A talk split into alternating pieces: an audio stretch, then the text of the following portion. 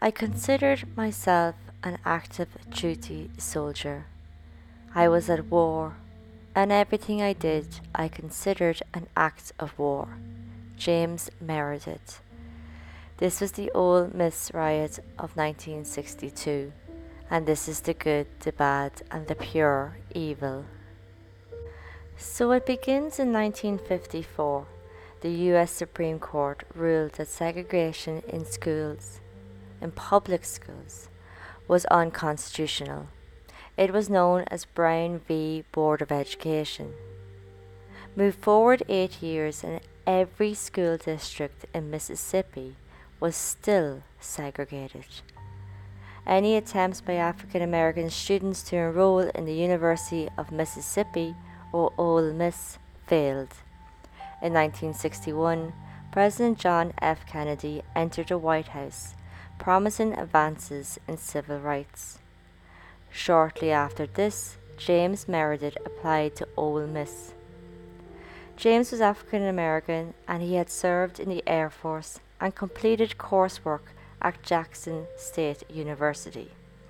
James chose Ole Miss as it was seen as a white prestige and power university, attended by children of the elite. James did not tell the university of his race until midway through application. Once that came up, well, officials blocked and delayed his application by 20 months. James sued the university. Months of drawn out obstruction in the Fifth Circuit Court had James appealed to the Supreme Court. September 10, 1962, the ruling came James Meredith was to be admitted for the fall semester.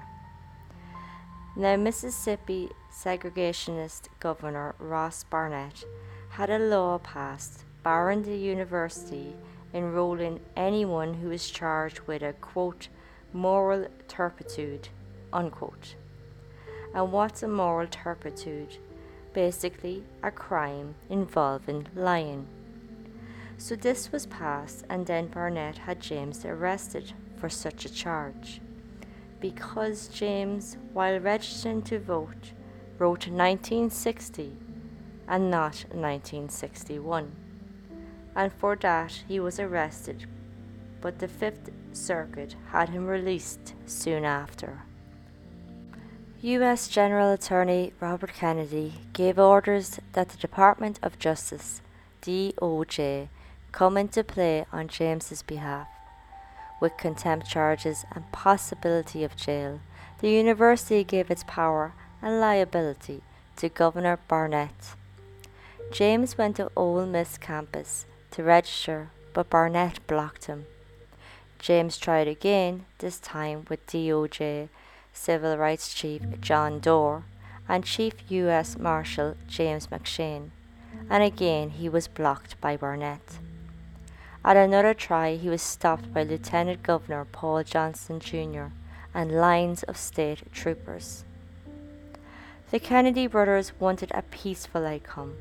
They didn't want another Little Rock crisis. They were warned a mini civil war might erupt between federal troops and armed protesters. Robert Kennedy would call Barnett to try to solve the problem peacefully. September 27th, Barnett gave his solution. James could enroll if federal marshals aimed the guns at Barnett, having it look like he had no choice, and this would look good to voters. Kennedy rejected this idea. So Kennedy spoke to Barnett about the enrollment of James and insisted Barnett pledge to maintain law and order. The Kennedys threatened with federal force, which Barnett thought was all talk. President Kennedy even had talks with Barnett about James's safety. On these calls, Barnett seemed to agree and be compliant, but to the public he stood strong on the idea the university being segregated. September 28, the Fifth Circuit said Barnett was in contempt and, and threatened jail time and a fine of $10,000 a day if James wasn't registered by October 2nd. On September 29th, at a football match, Barnett gave a speech in defiance. Kennedy federalized the National Guard after this. Rumors swirled the Kennedys had federal agents getting ready to arrest Barnett.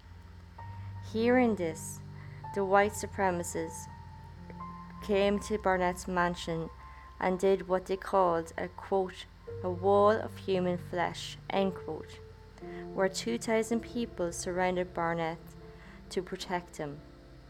But the rumors were all talk.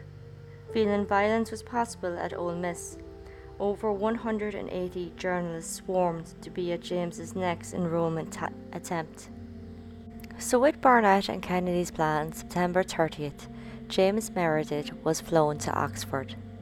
A little before 7 pm, James was escorted by 24 federal marshals to a dormitory which was guarded. The university's admin building was made the operations headquarters. Barriers were put up and only students and staff were allowed in. As the afternoon turned to evening, students gathered outside Lyceum building. As evening went into night, the crowd became rowdy. Edwin Walker, former Mayor General, came to hype up the mob. Earlier in the day, he spoke on the radio, appealing for 10,000 to rally for freedom of Ole Miss. James arrived, and within an hour, a riot erupted. As it grew more out of control, the highway patrol came to hold off the crowd but come half seven, police were withdrawn, federal officers abandoned the area, and the barriers were dismantled, allowing a large, angry group to pass. Kennedy ordered no firing for any reason unless James was in immediate danger. As the mob reached 2500, violence was at boiling point. Reporters were attacked, Molotov cocktails thrown, acid bottles launched at marshals. The scene was pure chaos. Reporters and marshals, wounded, ran to the shelter in the Lyceum. Just coming up to 8 pm, Chief Marshal James McShane ordered tear gas to be fired into the mob. At 11 pm, Barnett gave a radio address. This was his moment. Tell them to calm down tell them to walk away. But no, he instead added fuel to a raging fire, calling out, We will never surrender.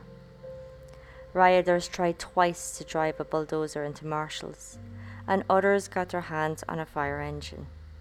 Street lamps were smashed or shot to limit visibility.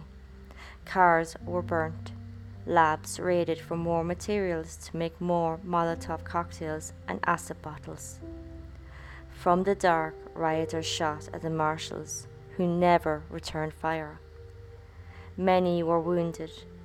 At one in the morning, a reporter, Karl Fleming, just missed three shots from a sniper, and a car with reporters inside was flipped. The crowd now grew to 3,000, becoming more and more violent. Federal agents ran out of tear gas. Kennedy had no choice he had to invoke the Insurrection Act of 1807. This gives the President the power to deploy military and federalize the National Guard. So that button was pressed, sending reinforcements.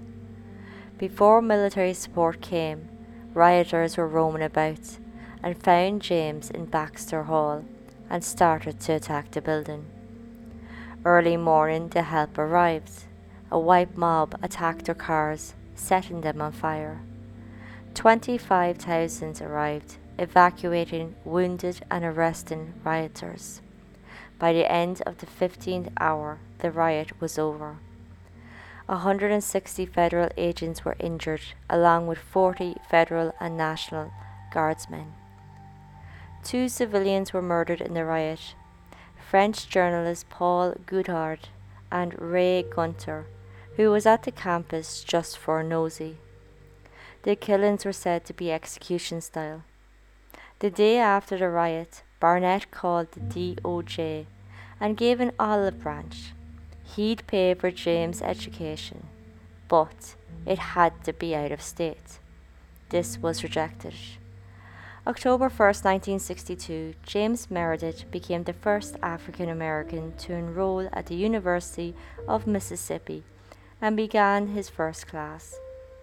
His admission marked the first integration of a, school, a public education facility in Mississippi. But chaos wasn't over yet.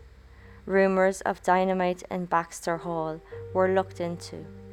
On October 31st, troops and campus police found grenades, gasoline, rifles, and other weapons. Racism persisted, with state attorneys saying not to interact with the intruder. Hundreds of troops still guarded James 24 7. And to keep local sensitivities happy, 4,000 black soldiers were removed from federal troops under Robert Kennedy's secret orders. Press coverage was positive to the Kennedys, looking over poor planning and execution. Their handling of the whole event angered whites and blacks across the South. Robert Kennedy apparently blamed himself for failing to stop the riot. A subcommittee was to investigate the riot, but Barnett got this to go away. Instead, Mississippi Legislature and Lafayette County grand jury investigated, blaming marshals and the DOJ. November 1962, Mississippi Senate called to impeach Kennedy, claiming he incited the riot. The event is seen as a changing moment in the civil rights in the US. It's seen as a moment that the federal government stood for racial justice. It's also seen as a huge victory against white supremacy.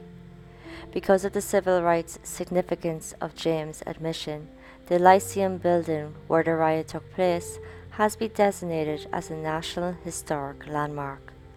A statue of James is on campus to commemorate his historic role. James Meredith is still alive today at the impressive age of 89. And that is the story of Ole Miss Riot of 1962. Hit that like and subscribe button or check out my podcast. Ring the hell out of that little bell and join me next time for the story of John Straffen, a British serial killer who was the longest serving prisoner in British history. Summer 1951, he killed two girls but was found unfit to plead at trial, so was put in Broadmoor Hospital. He was fit enough to escape in 1952 when he killed again. Would he be unfit this time? Until then, this was the good, the bad, and the pure evil.